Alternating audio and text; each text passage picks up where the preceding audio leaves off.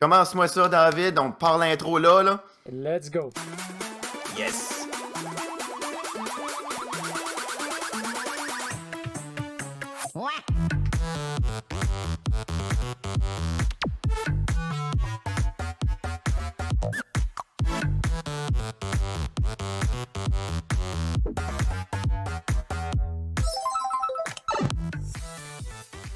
Bonsoir et bienvenue, mesdames et messieurs, au podcast de Glitchfest, vos nouvelles de jeux vidéo en Atlantique. Euh, ce soir, qui me rejoint à ma table de discussion virtuelle, mesdames et messieurs, Thomas Mallet. Hello tout le monde, je suis présentement ici à la table de discussion virtuelle en présence de David. Est-ce que tout le monde va bien à la maison? Ça va bien de mon bord, Thomas, et toi, comment ça va? Moi, ça va toujours super bien. Excellent. Évidemment. Donc, Thomas, tu nous parles de jeux vidéo ce soir.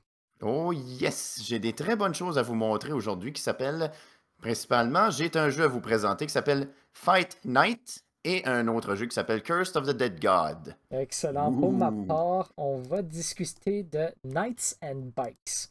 Knights and Euh, Bites? oui. Night, night, Knights and Knights, Bites. Chevalier et Bessic. Ah, je pensais que c'était comme une bouchée de pain, tu sais, comme Knights and Bites, c'est comme un jeu de bouffe. Ah. Une bouchée, là. Je pourrais manger une bouchée de pain tout de suite. Ça serait plaisant, me semble. Mais avant tout ça, euh, premièrement, on va couvrir qu'est-ce qu'il y a eu comme nouvelle cette semaine, mesdames et messieurs, et quelle semaine on a eu dans le monde du jeu vidéo. Première nouvelle, euh, cette semaine nous vient tout droit de EA, euh, qui EA a décidé de tirer la plug sur Titanfall. Quoi? Ouais, Qu'est-ce que tu veux dire, on tire la plug? On ferme Titanfall pour forever? On ne pourra plus jamais jouer Titanfall? Titanfall 1 euh, spécifiquement parce que Titanfall 2 reste actif. Titanfall Ah, 1, ouf. euh, on tire la plug dessus. Euh, donc EA nous dit que dans les prochaines semaines, les servers de Titanfall vont être retirés et le jeu va être retiré de, de toutes, les, toutes les storefronts en ligne. Tout ça. Qui fait un peu de sens parce que Titanfall était un jeu qui avait seulement un mode en ligne, aucun camping vraiment, fait que t'enlèves les serveurs, il n'y a plus vraiment de game à jouer.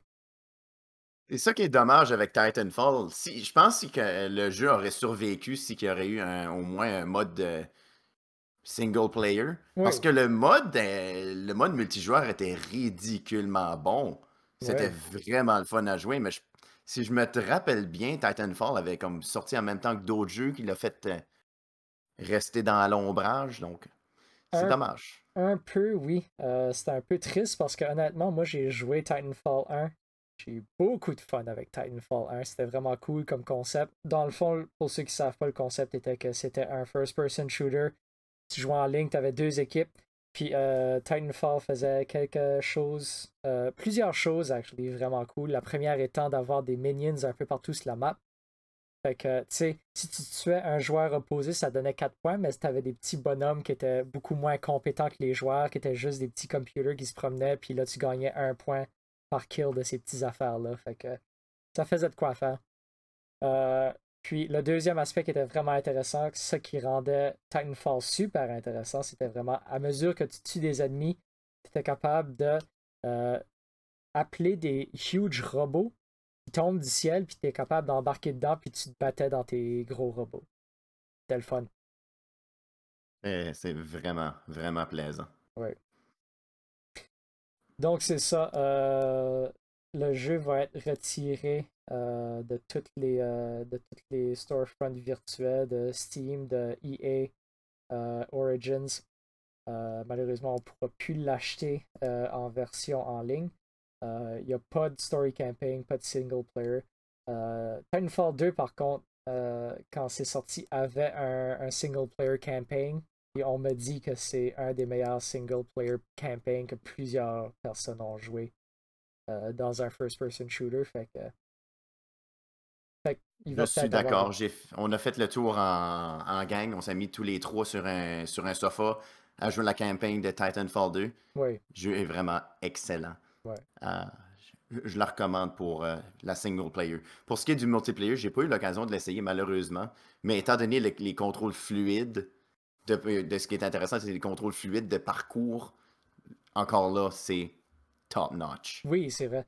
parce que tu étais capable de comme courir sur les murs, puis double jumper, puis euh, tirer des gens avec ça. Puis tu avais aussi. Euh, je me souviens aussi du Smart Pistol, qui était pas mal cool. Oui. Tu n'avais pas besoin de viser sur une personne si tu avais comme une personne devant toi pendant un certain montant de temps. Comme le gun pouvait locker on sur cette personne-là, puis là tu cliquais ça. un bouton, puis là tu tirais trois balles après la personne d'un coup.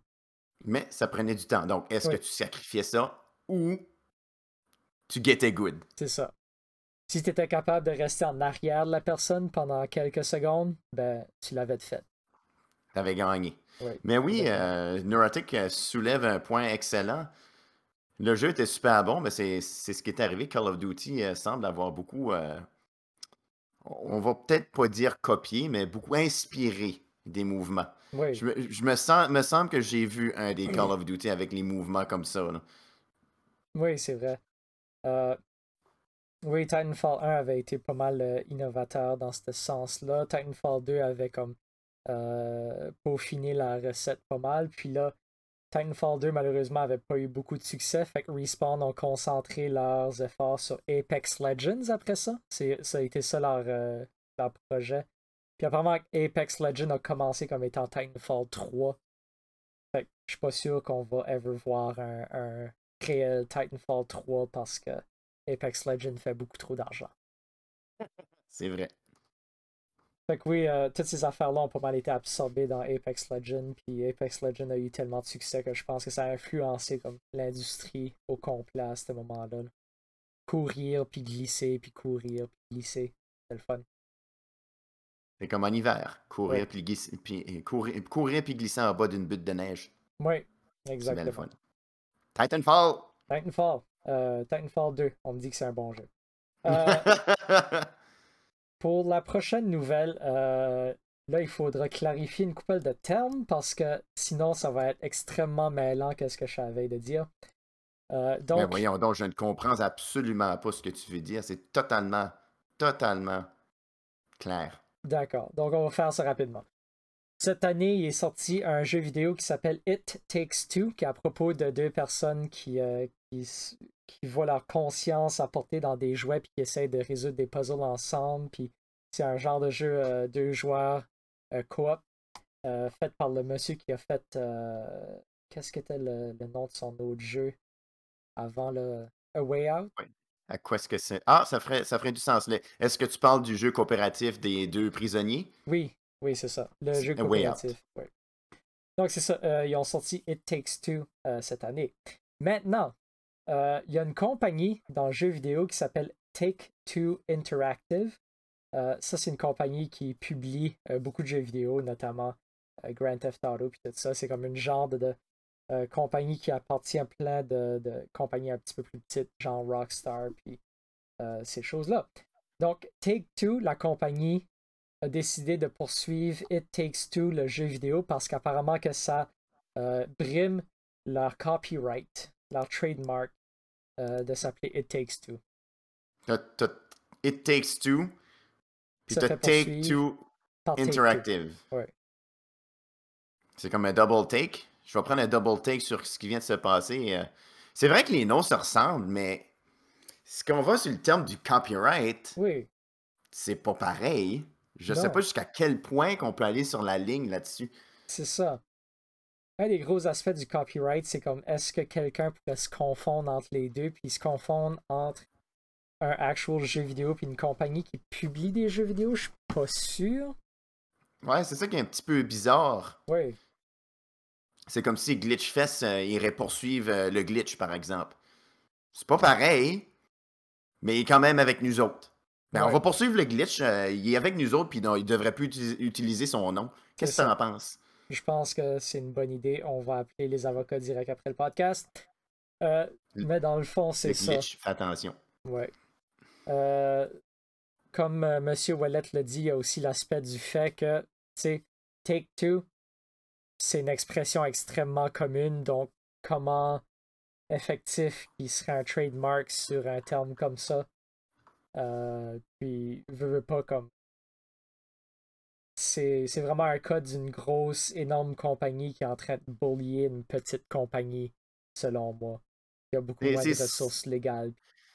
c'est ça qui est souvent. Je trouve ça vraiment plate pour les petites compagnies qu'il faut tellement qu'ils font attention à leurs affaires. Parce que t'as les, les gros bourrus, les grosses compagnies qui sont comme Hey, j'aime pas ça que tu utilises un nom qui nous ressemble. C'est pareil comme euh, Skyrim euh, ou euh, The Elder Scroll qui poursuivait, je pense que c'était Mojang qui, voulait faire un jeu qui s'appelait Scroll.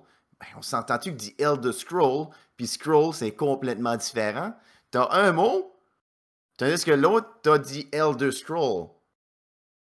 Voyons donc, il y, a, des limites à, ces choses-là. I mean, come on. C'est ça.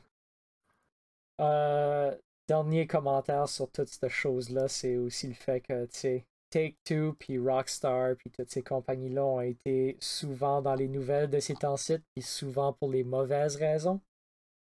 Puis je pense que ça, c'est juste un autre hit à leur, euh, à leur réputation qui s'en vient que, je veux dire, c'est frivole au bout. Selon moi, ça sonne comme des avocats qui avaient juste rien à faire puis qui ont décidé de se trouver de la job. Euh, n'importe où. Mais It Takes Two, j'espère pour eux autres que cette, euh, cette publicité, je ne vais pas dire mauvaise publicité, mais je vais espérer que cette, euh, ces annonces vont leur donner beaucoup de publicité pour leur jeu, qui est disponible, je pense, aussi de façon, je ne vais pas dire gratuitement, mais qui est disponible sur la Game Pass du Microsoft Store. Donc, si ça vous tente de l'essayer et d'avoir une partie à deux, allez donc essayer It Takes Two. Ça semble être un excellent jeu. Je ne peux pas dire si c'est bon ou pas, je ne l'ai jamais essayé. J'ai, euh, j'en ai joué un peu avec euh, Marc quelques lundis passés. Puis euh, c'était vraiment le fun. C'était peut-être un petit peu trop compliqué pour des gens plus jeunes, mais c'était vraiment c'était plaisant pour deux personnes qui, qui étaient somewhat compétents à jouer des jeux vidéo. Ben, ça veut dire juste une chose. Ça va faire apprendre des leçons de vie aux débutants. Ouais. Tu veux poursuivre dans un jeu compliqué? Apprends. Exact. C'est le même que c'est la vie. La vie est pas fair, apprends. Ou comme quand on joue à Marvel vs Capcom avec David, on apprend beaucoup de choses parce que je suis très mauvais au jeu et j'apprends beaucoup. Excellent. Donc, euh, une autre nouvelle pour cette semaine. Savais-tu que Quake est sorti originalement en 1996, Thomas? 1995? 96? 96. 96. Wow, c'était. Ok, mais je l'ai pogné dans. J'ai commencé à la jouer proche de sa sortie dans ce cas-là. Ah oui. C'était. C'est surprenant comment ça me fait. Ça me fait pas rajeunir. Oui. Mais c'était un des jeux très, que j'ai passé énormément de temps à jouer. Et pour ceux qui ne savent pas qu'est-ce qu'est Quake, Quake est un jeu à la première personne ressemblant à Doom. Oui. Sauf que Doom, et là on parle pas du Doom qui vient de sortir en trois dimensions qui est super le fun. On parle du vieux Doom, Doom 95, Ultimate Doom, Doom 2. La chose avec Quake, c'est qu'il y avait un extra là-dedans. C'était pas juste du 3D euh, avec euh, des petits pixels euh, flat comme du papier. Non, non, on avait du 3D. C'était révolutionnaire. Oui. C'était, c'était vraiment des modèles 3D. Que... Puis aussi, tu avais aussi du du deathmatch. Euh, du deathmatch, oui. Un mode en ligne où est-ce que les gens étaient capables de se tirer après, euh, à tort et à travers. Donc, je mentionne Doom ici parce que euh, quelques mois passés, on a eu une remaster qui était sortie. Donc, c'était pas nécessairement une remaster complète, un jeu complet, mais c'était juste basically, ils prenaient le vieux jeu puis ils ont fait une patch dessus pour le rendre compatible avec les ordi plus modernes. Donc, je pense que ça montait les résolutions jusqu'à 8K euh, ça le rendait compatible avec Windows 10 et tout ça. Puis n'importe qui qui avait déjà Quake avait accès à la mise à jour automatiquement. Puis cette semaine, ils viennent d'ajouter un nouveau mode à Quake. Ah, ça c'est excellent. Donc, si je comprends bien, on a le vieux jeu, on a une mise à jour, c'est des meilleurs graphiques. Oui. Est-ce qu'on a des meilleurs graphiques? Des meilleurs graphiques, oui. Ben c'est. Nice. Ils n'ont pas vraiment touché les graphiques, mais ils ont rendu comme euh, en, HD, ben, en Ultra HD. Donc, ça devrait être compatible avec tous euh, vos moniteurs modernes. Ça devrait être un petit peu plus cute sur des écrans, euh, des écrans modernes. Puis, euh, cette semaine, ils ont ajouté un mode Horde. Donc, un horde de monstres qui s'en vient vers toi, puis tu continues jusqu'à temps que tu n'as plus de balles, puis que tu te fais tuer. Oh, man, ça, ça c'est nice. 20 ans et plus plus tard, on a une mise à jour d'un jeu avec du contenu additionnel Oui. grat- gratuitement. C'est pas un DLC. Gratuitement. Gratuitement, excellent. Donc un mode Horde pour Quake avec des graphiques en extra. C'est juste du bon pour ceux qui étaient nostalgiques en- en- dans le temps. Oui. Parce qu'on s'entend que c'était vraiment comme utiliser un arsenal. C'était pareil comme si tu jouais à Duke Nukem, Doom, où ce que tu avais ridiculement. t'avais- on dirait que tu avais tout le temps comme le même set de guns. Tu commençais avec un pistolet, shotgun, machine gun, puis après tu avais les, les guns spéciales. Puis pour quelque raison, ton sac à dos était ridiculement immense pour avoir la ridicule quantité de, de- de balles pour, euh, pour, euh, pour remplir ces guns-là. Donc, Ouais. si on a un mode Horde, ça rajoute un extra à l'expérience. Justement, en plus que si je me souviens bien, on a même un extra, un- un- un extra épisode dans la campagne pour euh, le, Quake. Puis ça, juste, juste à savoir ça, qu'il y a un extra épisode avec du, du, du raffinement de, de, de graphisme, ça me donne le goût d'aller l'acheter de nouveau. Oui, exactement. Donc, le mode Horde, ça se dit pas bien en français, ça, le mode Horde. Horde! Le Tu mode, parles-tu de tes hard? le mode Hard euh, est, euh, est disponible à jouer en solo ou en multijoueur jusqu'à 4 joueurs coop. Fait que ça a l'air pas mal le fun. Multijoueur coop Oui. à 4 joueurs. Puis c'est disponible maintenant. Disponible maintenant. Donc, euh, sortez votre portefeuille pour ceux qui ont de la nostalgie dans les culottes. Allez acheter Quake. Euh, Excusez-moi, pas vos culottes, mais vos hard pour jouer au mode Horde. Oui. Non, euh, honnêtement, moi, je m'aiderais pas de réinstaller Quake, lui donner une spin pour voir qu'est-ce que ce nouveau mode-là. Je suis vraiment intéressé. Puis on a un excellent commentaire dans le chat aussi par M. Wallet qui disait aussi que c'était un des premiers vrais e-sports aussi. Pour ceux qui se, se demandaient d'où ce que ça avait commencé, c'est dans les pionniers des- des- du sport électronique. Souvent, tu avais Quake, t'avais Quake, mais tu avais aussi Unreal Tournament, qui était comme dans le même style. Donc, si tu regardes des vieilles photos de LAN Party, où ce qu'on a une série d'ordinateurs, puis là, dans les vieilles photos, c'est pas des écrans euh, à écran plat, c'est les écrans beige, blanc, vraiment épais, là. Des gros écrans. Puis habituellement, le monde n'a pas de chandail parce qu'il fait ridiculement chaud. Ces machines-là dégageaient une chaleur immense, Oui. apparemment. Ouais.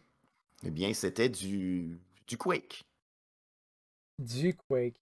Du Quake, on a eu Quake 3 Arena, si je me rappelle bien. Je ne sais pas s'il y avait une campaign dans celle-là, mais j'avais juste joué au mode multijoueur où ce que c'était vraiment intéressant comme jeu. C'était vraiment le fun. Je me souviens de. Je me souviens d'installer le démo sur des ordinateurs euh, à l'école, puis qu'on était en train de jouer ça parce que même le démo avait, avait un mode euh, compétitif qu'on était capable de jouer comme genre juste une map, une map mais t'avais comme plein de monde qui courait partout qui se lançait des roquettes. C'était super le fun. Hacker des ordinateurs d'école. Qui ce qui a jamais fait ça dans le temps? Puis là, on dit hacker. Juste bypasser la sécurité pour jouer des jeux vidéo. Ouais. Rien de méchant, juste de quoi qui n'est pas très éducatif, apparemment. Pour l'instant. Je me souviens littéralement d'une de mes amies dans le temps qui m'avait montré un truc pour accéder comme à tous les fichiers du système. Puis c'était en résumé, il fallait que tu ouvres Microsoft Word. Puis t'écris C, deux points, slash. Puis là, tu cliques dessus, puis ça t'apportait sur ton C drive sur l'ordinateur. Oh my god, ça c'est bon. mais tu sais, euh, je là j'ai dit, ah, c'est pas très éducatif, mais pense-y un peu, un peu plus. Comment d'éducation que ça donne? Ça te permettait de comprendre la machine. Ça te permettait de comprendre comment ce qui est au plus profond de la machine, comment installer des choses, comment bypasser. Donc, ça, ça donne une façon de, de- comprendre de plus en plus la machine. Et moi, sans ces, ces petits exercices-là, comme on va dire à guillemets, Oui, mais peut-être que je serais pas aussi tant compétent avec les ordinateurs que je le suis présent. ben oui. Ben, je dis, on a découvert ça dans notre euh, cours d'ordinateur, donc j'assume, c'était du, euh, du, euh, du travail euh, pour des points bonnies, j'assume. Ah, oui, oui, en effet, en effet, c'est des points bonnies juste pour installer. Et lorsque les professeurs s'apercevaient qu'il y avait des, des jeux d'installer, ils étaient comme Waouh, cette personne est superbement intelligente. Ouais. Nous allons lui donner des points bonnies, bourse d'études, collège, université, payé pour la vie. Donc, euh, Thomas, tu me connais, tu sais que j'aime pas beaucoup rapporter des rumeurs. Ah, ben oui. euh, donc, on parle d'une autre rumeur de Quake, c'est exact? Euh, pas Quake, mais une grosse rumeur, tellement grosse que c'était pratiquement impossible de l'ignorer à ce point-ci. Donc, ça, c'est une rumeur qui nous est rapportée du côté de Bloomberg, de, du, du, journaliste Jason Schreier. Euh, qui nous rapporte qu'apparemment que PlayStation serait en train de travailler sur un nouveau service pour euh, attaquer le Xbox Game Pass. OK. Mais est-ce que Sony. Parce que Sony, on s'entend, c'est PlayStation. Sony, c'est PlayStation. Donc, Sony a-tu pas sa propre plateforme de PlayStation Network ou si je me trompe que c'est Qu'est-ce qu'on a, qu'est-ce qu'on a dans cette rumeur? Je, suis curieux. OK. Fait que, oui, Sony a euh, sa propre plateforme PlayStation Now. Euh, puis en PlayStation Plus aussi. PlayStation Now, c'est genre leur plateforme de streaming où est-ce que tu te connectes à leur serveur pour jouer des jeux de PS3, PS4. Donc, dans le fond, ça te donne juste accès à une grosse librairie de, jeux semi-récents. Euh, PlayStation Plus, ça, c'est leur service pour jouer en ligne. Puis à chaque mois, ils donnaient euh, genre deux jeux gratuits. Euh, puis c'était pas mal ça. Le concept de PlayStation Plus. Donc ça ressemble beaucoup à ce qu'est la plateforme de Epic Store qui donne deux jeux gratuits une fois de temps en temps. La différence majeure entre ça et euh, Epic Store étant que Epic Store est gratuit, PlayStation Plus coûtait 70$ par année. Ah. La grosse différence. Évidemment.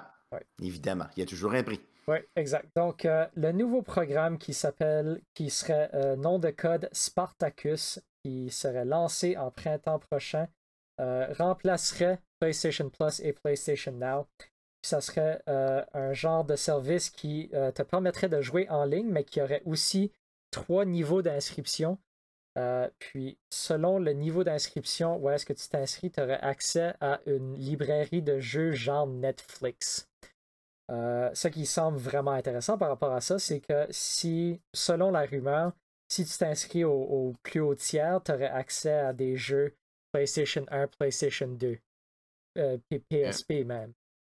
Donc, euh, Donc, accès à toute la librairie ou est-ce qu'ils vont puller off un Nintendo et dire Ouais, vous aurez accès à ça, mais on va en ressortir juste une fois de temps en temps. Oui.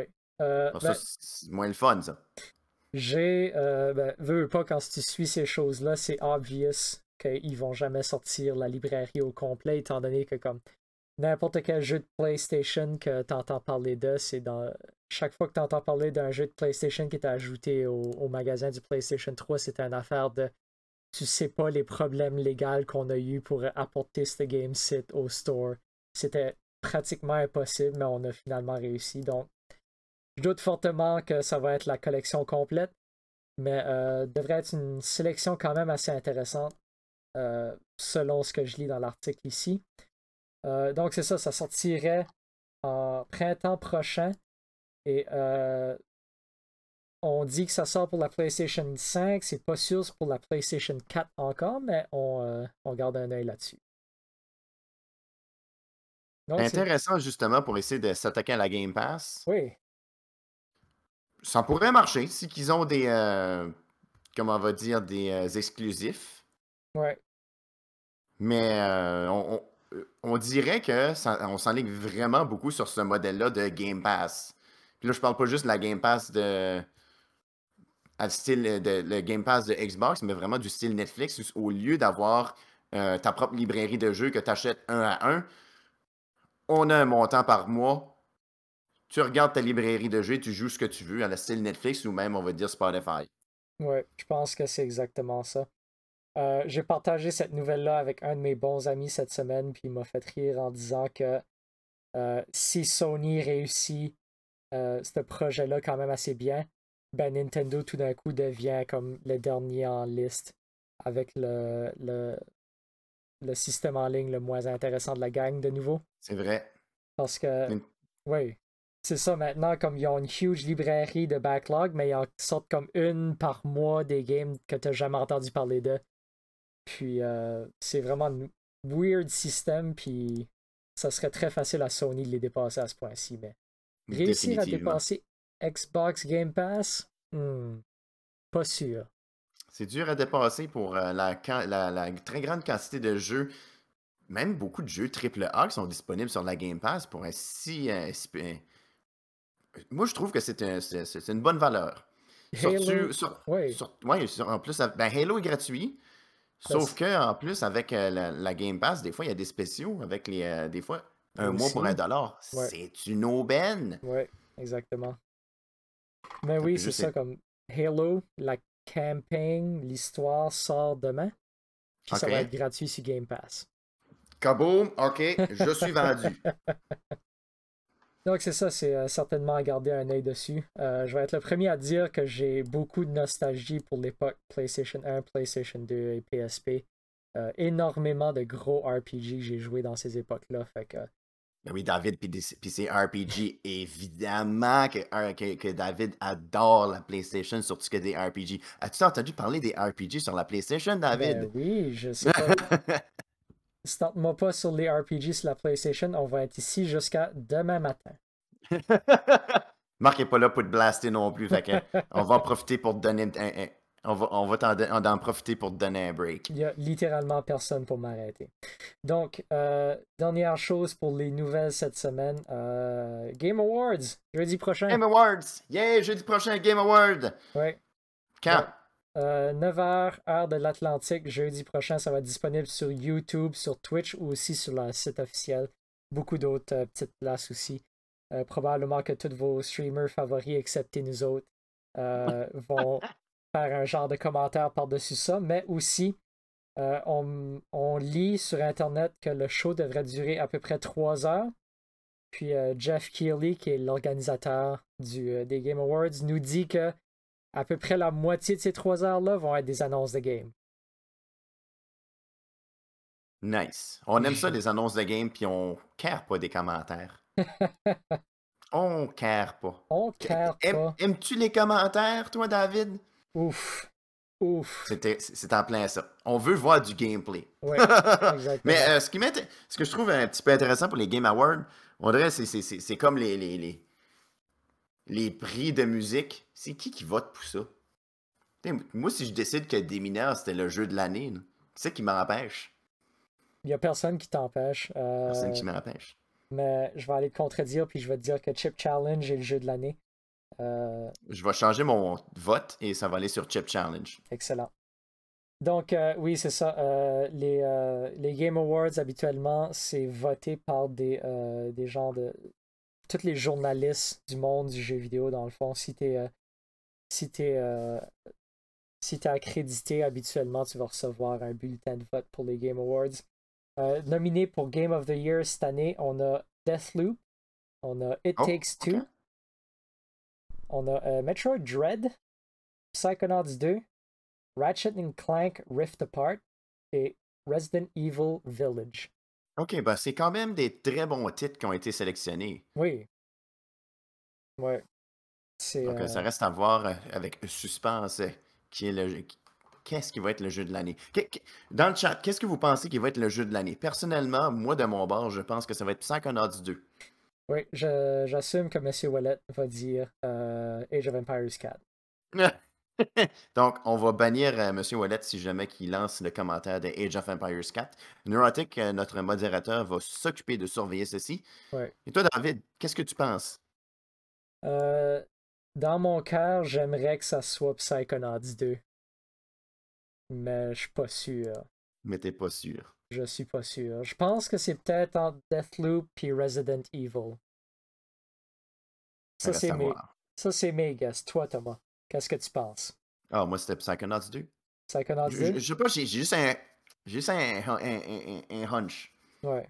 Parce que la raison que je dis ça, c'est Psychonauts 1 était excellent, Psychonauts 2, on l'attendait, et quand est-ce que ça prend beaucoup de temps, souvent la game est pas bonne, et ils ont livré la marchandise, et apparemment c'était excellent. Disponible sur la Game Pass, j'ai hâte d'aller Oui. l'essayer. Ah, c'est c'est super le fun. J'ai adoré ce jeu-là. Euh, je le recommande à tout le monde. Donc, c'est ça. Donc, euh, Game Awards, jeudi prochain, 9h, heure de l'Atlantique, disponible pas mal n'importe où. Euh, gardez un Hey, œil euh, là-dessus. David, M. Oui. Wallet a dit Resident Evil l'a fait triper, mais qu'il vote Psychonauts. On n'a pas vu de Age of Empire, tu restes, euh, tu restes dans le chat, on te l'accorde pour le restant de la soirée. Oui, je pense, je pense que je vais peut-être changer mon vote. Si les gens sont confiants à propos de Psychonauts, je vais peut-être aller avec Psychonauts, moi aussi. Ah, non, non, il est trop tard, là. Il est trop tard, laisse faire. Ah, il est trop tard. Non, non, il est, il est trop tard. On oublie ça. Ouf. Qu'est-ce que la prochaine nouvelle? Euh, la prochaine nouvelle, c'est qu'on a fini avec les nouvelles, mesdames et messieurs, et on passe Yes. maintenant à qu'est-ce qu'on a joué cette semaine. Thomas nous parle de Fight Night. Fight Night. Euh, je vais dire que je l'ai joué, mais pas vraiment. J'ai joué le jeu, la démo.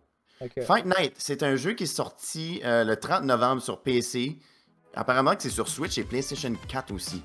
Donc c'est par Team Sorcerer Robe. Ouais. Et ça a pris cinq années de développement. Je, je suis pas sûr, j'ai juste découvert ça aujourd'hui. Et ça semble comme si c'était un simple développeur, mais ça, faudrait que je, je creuse un peu plus.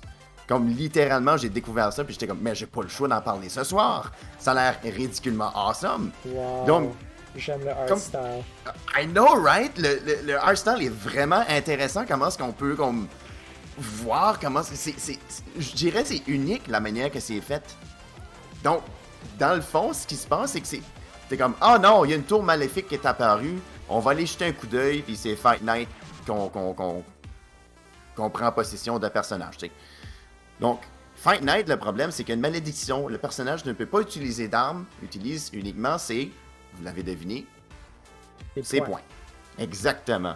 Donc, la présentation unique, et, comme qu'on peut voir, vraiment un style visuel hors de l'ordinaire. Euh, la manière que ça fonctionne, c'est que ça semble être un first-person dungeon crawler. Ça ressemble beaucoup à comme Legend of Grimrock. Sauf Oui. que les batailles, on a des random battles, comme qu'on peut voir présentement. Donc, la manière que ça fonctionne, tu te promènes dans le monde à la Legend of Grimrock ou même les autres jeux qui se passaient euh, beaucoup plus dans, le, le- le- dans les premiers jeux de Dungeon Crawler. Donc, tu te promènes d'un espace à espace, regarde de gauche à droite, et là, soudainement, ah, t'as une bataille, et là, c'est là que t'arrives dans l'espèce de petite arène, un corridor, t'as des monstres à, te battre contre. Mais comment est-ce qu'on se bat? Donc, on se bat avec les points uniquement. On utilise des combos, des attaques spéciales. euh, Puis les attaques spéciales, ben, c'est en, utilisant des action commands. Donc, euh, tu vois une espèce de petite barre qui se promène et tu, tu fais ce- le piton au bon endroit. Moi, ce que je trouve intéressant, c'est le fait euh, c'est que c'est vraiment rapide, c'est fluide. Les monstres t'attaquent pas juste à la fois comme dans beaucoup de jeux de, de- de- bataille. Ils t'attaquent tout en même temps. Sous, une certaine limite. Jusqu'à temps faut quand même garder ça plaisant. Donc, mais ce qui est intéressant aussi, c'est que chaque monstre a quand même ses attaques différentes qui fait en sorte qu'il faut que tu décides vraiment comment est-ce que tu joues ta game, dans le fond. Faut que tu paries, faut que tu esquives les, les- les coups. Tu fais des uppercuts tout dépendant des combos que tu peux faire. Et plus que tu avances dans le jeu, plus que les batailles sont de plus en plus dures. Évidemment, sinon, si le jeu est facile d'un bout à l'autre, ben, ça, rajoute un petit peu plus. euh, un, peu moins de piquant dans le genre. Apparemment, il semble y avoir différents types de Fight Night, ce qui veut dire pas différents jeux, mais différents personnages que tu peux sélectionner, ayant chacun leur style visuel et combo différents, donc style de combat différent. Comment est-ce que le jeu fonctionne? Les, euh, je dirais plus, euh, qu'est-ce que la mécanique, le mécanisme principal du jeu? Eh bien, David, je suis sûr que tu l'as deviné. Tu punches. Oui. Tu veux parler à quelqu'un? Tu punches. Tu veux utiliser un objet? Tu punches dans la face. Tu veux utiliser un levier? Punch-le. As-tu pensé à attaquer? Punch-le dans la face. Un jeu qui a du punch, mesdames et messieurs. La musique est très énergisante lors des batailles. J'ai adoré ça. Je ne sais pas si vous avez entendu la musique lors du trailer. Je capote sur la musique. Je l'ai écouté quelques fois. Puis même, j'ai vu qu'il y a déjà une soundtrack de sortie. Je veux pas l'écouter. Parce que je, je veux pas me faire spoiler la game juste avec la musique. Parce que je, je, je sais pas, je, je Ouais. tripe dessus. Fait que game en premier, puis ensuite soundtrack sur ton iPod. C'est en plein ça. Donc, ce que je trouvais intéressant, c'est quand ce que je jouais la démo, que je l'ai testé, on dirait, je cherchais tout le temps à me battre. C'est comme, je, je veux une random battle, je veux puncher des squelettes dans la face, c'est juste tellement satisfaisant. C'est comme jouer à Streets of Rage 2, où ce que t'es, t'es- t'es super fort et que tu peux te battre. euh, je je sais pas, c'est ces genres de jeux-là, la Scott Pilgrim, ou ces genres de beat 'em up-là, j'ai toujours trouvé ça plaisant. Donc, juste jouer le jeu, tu, tu te sens un, surhomme. Donc, comme j'ai dit, le jeu est sorti le 30 novembre sur PC. Apparemment, Switch et PlayStation 4. Oui. Pour quel prix? Juste environ 22 dollars, je crois. Ouh, intéressant. Donc pour un, un jeu qui vient tout juste de sortir, si je me trompe pas, qui est avec juste euh, un développeur, peut-être que je me trompe. Je pourrais de- me tromper, mais j'ai vu, me semble, que c'est un seul développeur, ou sinon, pas beaucoup. Donc ça, ça reste un jeu qui reste à, à vraiment à, à y regarder. Ouais. Je suis, euh, je suis en- je suis sur la page Steam présentement, puis euh, 22,79 canadiens pour le jeu. 22,79 canadiens pour le jeu. Donc, euh, Ouais. moi, personnellement, avec le démo, je crois que je vais me faire un petit cadeau de Noël et aller puncher des euh, zombies dans la face Ouais. et des squelettes. Tu Ça va bien du plaisir. Tu le Il mérite. Il mérite. Excellent. Donc, mesdames et messieurs, ça c'est Fight Night. Euh, pour ceux qui restent après le podcast, on va peut-être vous en montrer un petit peu. Peut-être, peut-être Peut-être. un en masse, peut-être toutes. Ouais, exact.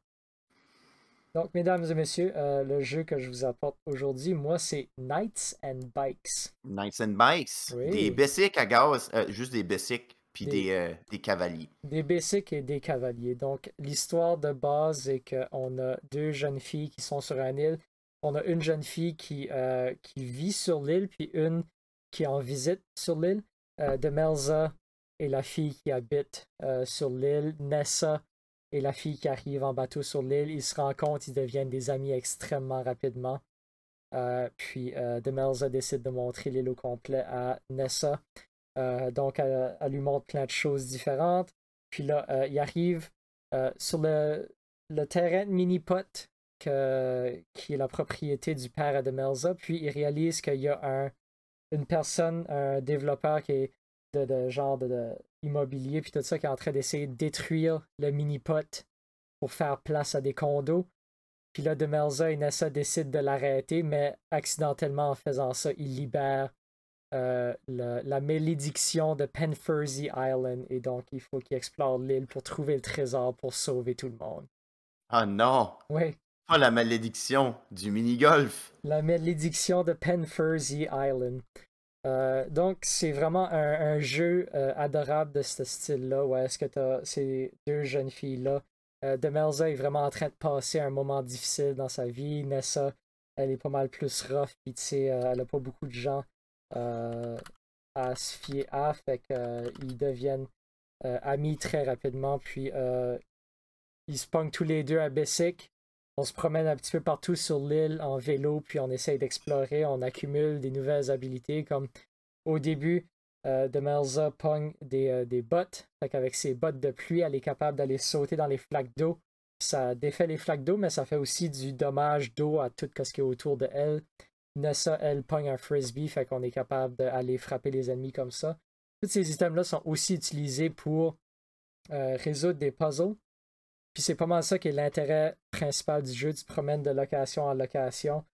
Euh, puis tu euh, essaies de, te, de résoudre des puzzles, d'avancer un petit peu plus loin dans chaque location.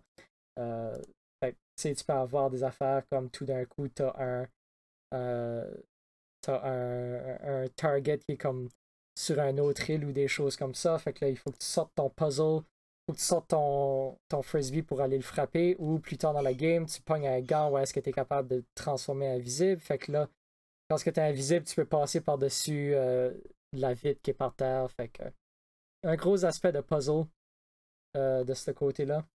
Le art style est vraiment cute. Euh, c'est vraiment artistique, genre tout, euh, tout peinturé comme background. C'est un style un peu aussi à la Paper Mario où est-ce que les personnages sont vraiment des, des sprites 2D dans un environnement 3D simpliste. Euh, puis je pense ça aide Oh, aussi ça- vraiment le, le Ça style. ressemble beaucoup à Costume Quest. Oui, c'est euh, c'est publié par euh, Double Fine qui a travaillé sur Costume Quest aussi. Fait que c'est ça. Euh, c'est euh, ça aide aussi le style du jeu du côté où est-ce que comme à un moment donné t'es plus sûr qu'est-ce qui est la réalité puis qu'est-ce qui est juste l'imagination des jeunes filles.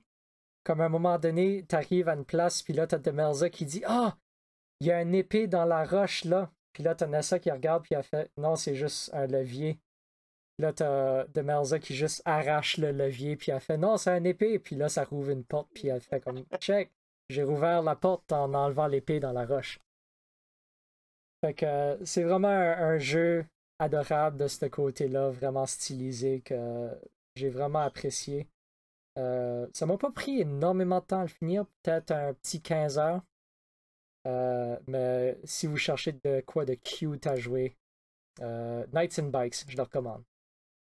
Ah, ça, ça, ça. On dirait, dirait qu'il y a tellement d'action et de couleurs et de toutes sortes de choses qui se passent juste même dans le trailer. Ça a l'air, ça a l'air d'être un, genre de jeu en son, à son propre genre. C'est, c'est très énergétique comme game, comme littéralement tu le starts. Puis ça start pas au début, ça start un petit peu plus loin dans l'histoire. Fait que là, tu starts littéralement dans une course de bicycle entre les deux filles avec de la grosse musique punk qui est en train de jouer à propos de comment est-ce que tu veux juste te promener en bicycle puis rien faire d'autre. dans, euh, le fond, comme quand on avait 8 ans. On voulait juste faire du bicycle, rien faire d'autre et tirer des, des, épées hors des roches. Ouais. Euh, puis comme MP Foodie dit dans le chat, euh, c'est une game qui est pas mal cute dans tous les aspects du jeu. Du côté art style, c'est vraiment cute. Euh, puis plein de petits détails aussi qui ajoutent à la cuteness de tout ça. comme par exemple, juste un petit détail de même, quand ce que tu es en train de, de, courir, comme si tu prends ton bonhomme et tu pèses B, tu cours un petit peu plus rapidement. Puis euh, il y a un personnage qui fait des bruits de vent quand elle court vraiment vite, puis il y en a un qui fait des bruits de bicycle à gaz quand elle court vite. Fait que c'est euh, c'est cute. J'ai pas mal aimé ça. Nights and Bikes, euh, je le recommande. C'était disponible sur Game Pass, mais malheureusement ça ne maintenant. puis c'est disponible sur pas mal toutes les consoles modernes. PlayStation 4, PlayStation 5, Xbox One, Xbox Series, PC là, Knights and Bikes. Oui. Par Double Fine. Oui. Un jeu de style unique. Oui. Qu'on aime bien. Thomas, tu nous parles de Curse of the Dead Gods. Ouh, spooky. Curse of the Dead God. Curse of the Dead God. C'est un jeu qui a été développé par Pastec Game et non pas Pastec comme une espèce de melon d'eau, mais en français. Le jeu a été publié par Focus Home Interactive. Donc, c'est un jeu qui est quand même sorti euh, relativement je vais dire peut-être ancien, mais un peu. Donc, c'est sorti le 23 février 2021. C'est encore un jeu de l'année. C'est un jeu que j'ai joué à partir de la Xbox Game Pass. Merci Xbox Game Pass. Je, peux pas juste ne pas y, en parler, c'est trop. C'est trop bon la quantité de jeux que j'ai joué. Donc, Curse of the Dead God, c'est un roguelike top-down en, trois dimensions qui m'a fait vraiment beaucoup ressembler à du Dead, du Dead Cell. Les graphismes, c'est beaucoup coloré, foncé, vraiment dark, lugubre, c'est sombre. Euh, ça donne vraiment euh, l'impression qu'on est dans un environnement euh, qui fait peur, ténébreux dans le fond. Le but, c'est de passer à travers d'un temple maudit pour retrouver un trésor magnifique à la fin du temple. Ce qui se passe là-dedans, c'est vraiment comme ce que j'ai trouvé intéressant, étant donné que c'est un roguelike. Donc, évidemment, ça va prendre euh, ça va prendre des armes, des combats et toutes sortes de cossins, parce qu'il faut upgrade tes choses à mesure.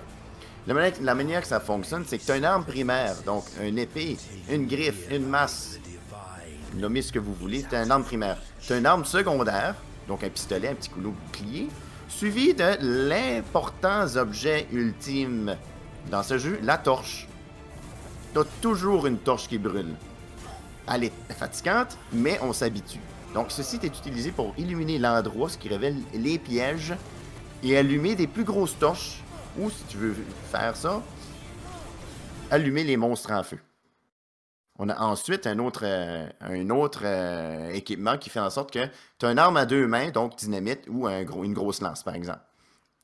Mais la manière que ça fonctionne, c'est pas juste un roguelike où ce que tu te promènes euh, dans différentes pièces de façon euh, générée aléatoire pour te rendre à la fin du niveau, il y a, plus que ça. Il y, a une, euh, contrainte. On a non seulement, ben, je dirais qu'il y a deux contraintes. Il y a la contrainte de la torche qui fait en sorte que si tu ouvres ta torche, tu illumines les endroits, donc tu peux voir les pièges qui sont en face de toi, qui te permettent de, soit les éviter ou les esquiver. Ou sinon, si tu décides d'éteindre la torche, c'est d'attaquer avec tes armes. Tu te retrouves dans, la dans, dans les ténèbres, donc dans l'ombrage, qui fait en sorte que si tu te fais fesser, tu te fais frapper pour 50% plus fort. Donc, c'est c'est ce qui est intéressant avec euh, la, la- la facette euh, de la torche.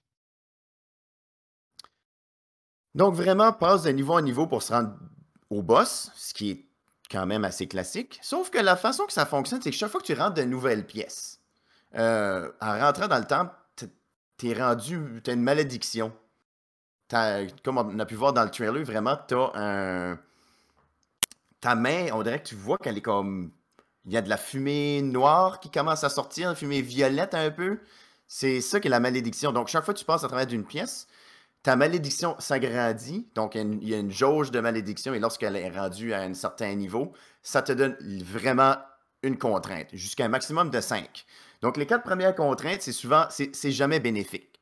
Comme par exemple, euh, une contrainte peut faire en sorte que si tu es dans la noirceur, tu te fais fesser plus fort. Les torches ne fonctionnent plus si tu veux allumer des, euh, des plus gros, des plus gros brasiers. À la place, ça reste toujours dans les ténèbres. Donc, c'est ça qui peut être un peu plus dur. Au début, c'est facile. Mais lorsque les malédictions s'accumulent, c'est là que ça devient beaucoup plus difficile. Et la cinquième malédiction en est rendue très, très, très dangereuse parce que ça peut donner des contraintes vraiment euh, comme beaucoup plus grosses que les quatre premières. Par exemple, ta barre de vie diminue jusqu'à temps que tu te rendes à la fin. C'est impossible que tu te rendes à la fin. Ah, mais elle est quand même généreuse, la petite dernière. Tu elle va te laisser un point de vie jusqu'à temps que tu es mort. Donc, je la trouvais vraiment, euh, je la, je la trouvais vraiment le fun, ce jeu-là, parce que on dirait que c'était facile, les mécanismes étaient quand même bien, sauf la torche qui était un petit peu fatigant, je dirais, mais comme que je dis, on, on dirait qu'on s'habitue et ça, ça, ça vient quand même plaisant comme mé- mécanisme. Oui. Je la trouvais facile, le jeu. Oui, vas-y, David. Je l'ai joué, puis euh, j'ai trouvé le jeu à propos de, de, euh, de jongler le- la malédiction plus la torche vraiment, vraiment euh, tough à manager. Puis ça rendait le jeu un petit peu moins plaisant pour moi, mais j'ai peut-être juste pas donné assez de temps au jeu pour que je figure toutes ces affaires-là. Je suis très d'accord avec, euh, avec ce que tu dis, David. Parce Ouais. que c'est ça au début. Éventuellement, lorsqu'on finit par comprendre la mécanique euh, des combos, etc., c'est là que c'est euh, qu'on finit par comprendre et avoir un petit peu de plaisir avec comment est-ce que le jeu fonctionne. Donc, je dirais, testez-le au moins quelques heures et là, décidez par la suite si le jeu est fait pour vous ou pas. Ouais. Malheureusement, je pense pas qu'il y a de démo pour euh, ce jeu-là. Non, il n'y a pas de démo. Ah. Il n'y a pas de démo. Donc, euh, le jeu en vaut la peine, je trouve. Un pointage de 81 sur le Metacritic. Et le prix est de 26, 26 Un jeu qui en vaut la peine. Ou disponible sur Game Pass. Disponible sur Game Pass. Disponible sur Game Pass. Oui, c'est là que je l'ai ramassé. Donc, c'est ça que j'ai vraiment. aimé- euh, C'est ça que j'ai pas mal aimé là-dessus. Vraiment, l'aspect roguelike, l'aspect malédiction. Puis vraiment, c'est comme. Ce qui est intéressant aussi, c'est que ta, malé- ta, ta jauge de malédiction peut être quand même utilisée en termes d'argent. Donc, oui, tu as du gold pour acheter des, euh, des, des habilités d'extra, mais tu as aussi ta jauge de malédiction. Donc, est-ce que tu payes avec ton argent? Que tu as, gagné avec peine et misère, ou sinon, côté facile, slice ton poing, ton, ton- ta main, donne du sang au temple ou aux dieux, euh, aux dieux anciens et euh, reçoit des, euh, des habilités d'extra. Tout simplement. Excellent. Donc, ça, c'était Curse of the Dead God. Euh, le recommandes-tu? Curse of the Dead God, je la recommande pour ceux qui aiment beaucoup les, les roguelikes. Euh, honnêtement, j'ai trouvé ça vraiment le fun. Moi, étant donné que je suis un très grand fan de Dead Cell, et il semble avoir eu une espèce de petite collaboration entre les deux. Oui. Donc, euh, tu peux avoir des petits clins d'œil de Dead Cell, et je pense que même dans Dead Cell, il y a eu des clins d'œil de Curse of the Dead God. Je pense que tu peux même jouer le personnage de Curse of the Dead God Ah dans Dead Cell. C'est vraiment intéressant. intéressant. Excellent. Donc, je pense que ça, ça nous apporte euh, presque à la fin du podcast, mesdames et messieurs, mais ça nous apporte à la question de la semaine. Euh, juste avant la question de la semaine, on a un petit breaking news pour vous autres. Oui. Euh, voici ce qui s'est passé. Apparemment qu'on a trouvé un sosie de David dans Animal Crossing. Oui. Est-ce que est-ce que tu aimerais nous montrer l'image? Est-ce que tu as accès à l'image, David? Juste une seconde. Si tu euh, regardes dans le Discord, dans la section lounge, on peut voir ta face. Je vais aller à cet instant dans le Discord. Ou peut-être juste cliquer le lien que Bob nous a envoyé, ça serait peut-être plus simple. Ah. Euh, juste un instant, donc. Apparemment que ça, c'est le villageois qui représente dans Animal Crossing. Donc, pour euh, les gens qui nous écoutent à la maison, on est en train de regarder un, un lion avec une barbe puis des lunettes carrées. Euh, je veux dire. Ok, que- faut que tu- mets ta face en... mets, mets ta face vraiment. Regarde-moi la caméra là. Est-ce que vous pensez que le lion de Animal Crossing ressemble à David? C'est- pareil. juste C'est euh, vraiment pareil. vite, vite. Comme ça, je vais juste.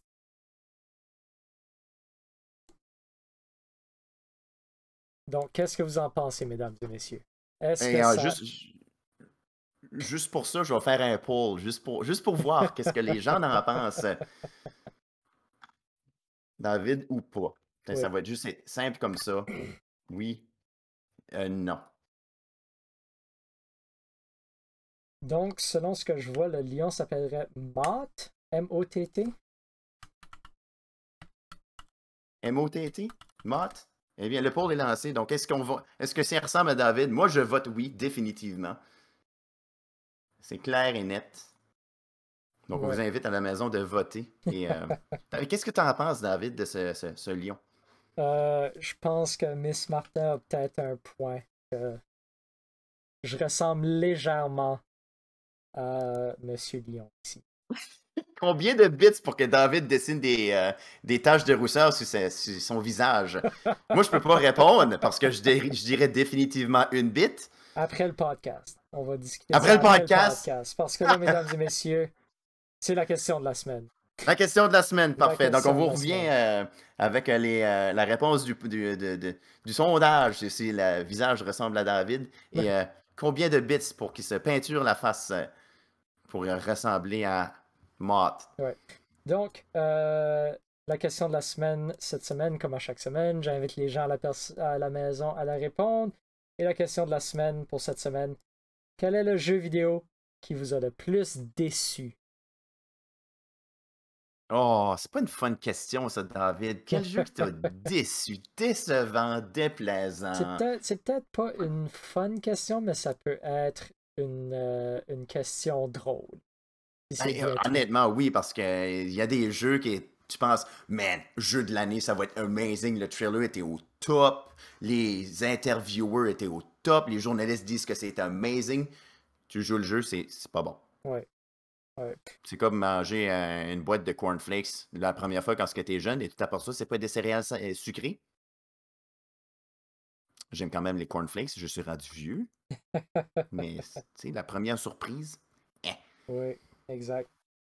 Donc, euh, Sur Facebook, on a Catherine qui nous dit Necrobarista. La raison étant qu'elle pensait que c'était un jeu à propos d'être un, un barista, mais c'était plus un, un genre de visual novel. Euh, puis euh, c'était pas du tout ce qu'elle s'attendait à. Fait qu'elle a été un peu déçue par rapport à ça. On a Suzy Ouais, qui nous qui dit. Oui, c'est oui, ça qui est plate parce que euh, tu penses qu'il y a du gameplay puis c'est comme PSA pour continuer le jeu. oui. J'ai eu une expérience comme ça, actually, euh, rapidement. Ah. Euh, J'ai acheté un jeu qui s'appelle Disgaea Infinite. Puis tu penserais que ça serait comme euh, les autres Disgaea, puis ça serait un genre de tactical RPG. Mais non, c'était un visual novel. J'étais pas mal déçu. Donc on a, ça, c'est plate. ouais, on a aussi Suzy qui dit Hello Neighbor. Euh, Ah oui. ouais, parce qu'elle a trouvé le jeu frustrant sans payoff intéressant euh, au jeu. On a aussi Alain qui nous dit euh, Bravely Default 2. Il a joué 10 heures puis il a décroché après ça. Ah non. On s'excuse. On s'excuse, Alain. Ouais, c'est triste. C'est très triste. Euh, Mais donc, bon. Eh, mais je partage l'opinion de Suzy pour Hello Neighbor. J'ai même le toutou de Hello Neighbor qui est vraiment là. Regarde ça. Le toutou de Hello Neighbor.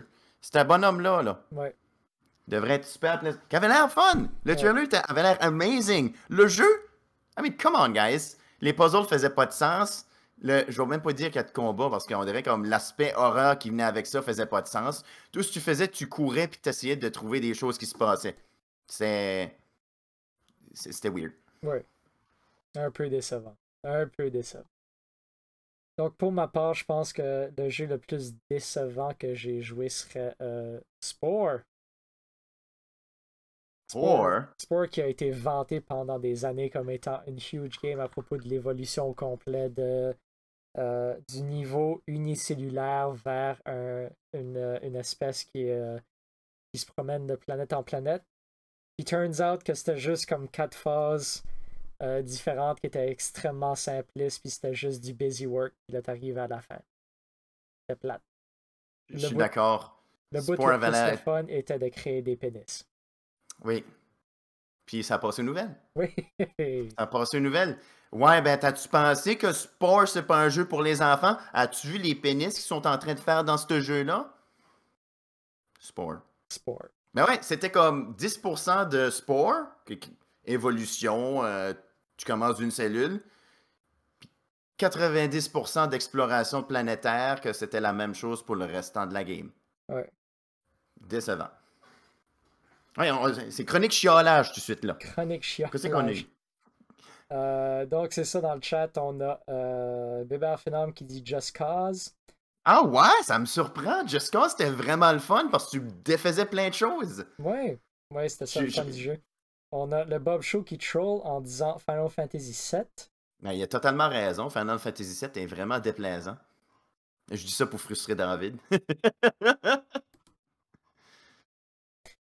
Donc, euh, on a aussi Monsieur Wallet qui nous dit l'ensemble des remastered, ça c'est les GTA Grand Theft Auto Remastered qui sont sortis ah! euh, la semaine passée. Tellement horrible. Comment scraper une euh, franchise? Ouais, on a euh, Bébert Phenom qui dit Marvel Avengers. Je comprends un peu. Honnêtement, Marvel Avengers était pas mal un, genre de, games as a service vraiment pas de cœur, je dirais. Était juste un petit peu plate. Puis pas particulièrement le fun. Puis on a le Bob Show qui nous donne une vraie réponse en disant Sport puis No Man's Sky. Ouais. Ben, No Man's Sky au début, pas bon. À ce apparemment, excellent. Ouais. Donc, presque réponse. On va dire ça de même. Non, c'était un peu drôle parce que j'ai pas acheté No Man's Sky justement à cause que je me souvenais de la déception qui était Spore. Puis je trouvais que le hype pour No Man's Sky était quasiment presque la même chose que le hype qu'il y avait pour Spore. Puis je me suis dit, je vais me, je vais me retenir, je vais attendre que les reviews sortent, au moins. Puis. Euh, c'est ça qu'on a fait. Avec les updates, on, a, on, a, on a fait la bonne décision. Et toi, Thomas, quel jeu qui t'a déçu? Oh, moi, c'était Hello Neighbor. C'était Hello, Neighbor. bon, oui, quand, que, quand que j'ai vu ça, euh, je pense que c'est même. C'est-tu celle-là que j'ai mis? Non, je l'ai même pas mis parce que quelqu'un d'autre l'avait mis avant. Puis comme que je disais, Hello Neighbor, j'en reviens pas. Comment est-ce que. Tu, te rappelles de la, du trailer de Hello Neighbor, comment est-ce que ça montrait? Comme que tu allais dans la maison, puis il y avait comme ce voisin-là qui était bizarre, puis voyons, qu'est-ce qui se passe? Il a-tu tué sa femme parce que tu as entendu un gros cri? Fait que tu vas investiguer. Tu rentres dans cette maison-là, puis par hasard, apparemment, si tu te fais pogner, ou si tu réussis à rentrer dans la maison, puis si tu te fais euh, voir, tu sors de là, puis la maison, comme de façon aléatoire, commence à changer parce que le, voisin est en train de modifier sa maison à mesure. Puis il met des pièges. C'est vraiment de quoi qui était vraiment cool comme trailer. Puis le jeu qu'ils ont offert, ça ressemble pas à tout au trailer. C'est ça qui était vraiment bizarre. Exactement. C'est vraiment décevant. Euh, c'est vraiment des affaires qui comme. C'est misleading. C'est, oui. Euh, ah c'est ce que j'aime pas dans ces choses-là. David, toi, c'était quoi? Quel, quel jeu t'avais dit? Moi, c'était Spore. Spore, oui, c'est vrai, on euh, avait dit Spore. Spore, puis Hello Neighbor. Bah. ça que je trouve intéressant de No Man's Sky, c'est comme ils sont devenus corrects après, comme ils sont pas devenus qu'est-ce qu'ils promettaient dans les, euh, dans les trailers, mais au moins il y avait il y a maintenant une game qui fait de l'allure qu'on peut jouer qui, semble être vraiment intéressante tout ça. Sport, non. Sport, la game est sortie puis ils ont ils ont ditché ça solide après ça. ils ont dit ah laisse faire, c'est pas bon ça. Puis on m'a mis un DRM dessus. C'était comme, ah, tu peux juste l'installer trois fois. Après ça, contacte-nous avec ton, ton code d'assurance sociale, ton nom, puis une signature avec, euh, avec ton sang. C'est ça que je trouve le plus drôle, c'est qu'ils ont été bloqués le monde de jouer la game, puis personne voulait la jouer anyway, fait qu'il y a personne Ouais, qui fait que. Va dans ta chambre. J'étais là, anyways, je care pas. Excellent. Donc, ça, ça wrap up pas mal notre, notre podcast pour ce soir. Merci beaucoup d'avoir été des nôtres, tout le monde. Euh, si vous voulez être mis au courant de qu'est-ce qu'on organise puis qu'est-ce qu'on s'occupe de, euh, vous pouvez nous suivre sur Discord et Facebook. Les liens sont dans la description Twitch en bas. Euh, puis c'est là-dessus qu'on poste toutes nos informations quand on stream, quand on fait des tournois, quand on fait des événements. Notre horaire de streaming, habituellement le lundi, c'est moi et Marc qui font des jeux vidéo. Mardi, c'est le- l'enregistrement du podcast. Jeudi, ça va être Tom. Est-ce que tu fais un stream jeudi, Tom? Oui, je fais un stream cette semaine et je pense que la semaine prochaine, je vais, possiblement essayer de faire un petit tournoi de d'un petit jeu. Donc, euh, ça pourrait être. euh, Qu'est-ce que le jeu, je pense? Il y a un jeu que j'ai essayé qui s'appelle Slappy Ball, je pense. Donc, ça pourrait être ça, ça pourrait être Crab Game ou ça pourrait être du Marbles. On verra, on verra ce que j'en décide. excellent, excellent. Donc, euh, restez des notes pour savoir qu'est-ce que Tom va jouer jeudi. Euh, vous pouvez euh, pogner le podcast en rediffusion sur Spotify ou sur YouTube. Les liens sont aussi dans la description en bas. Et euh, ça, ça nous laisse une seule chose à vous dire, mesdames et messieurs. Euh, glitch, Glitch out. out! Yes! Yes, sir, toaster. Et ce toaster, Yes.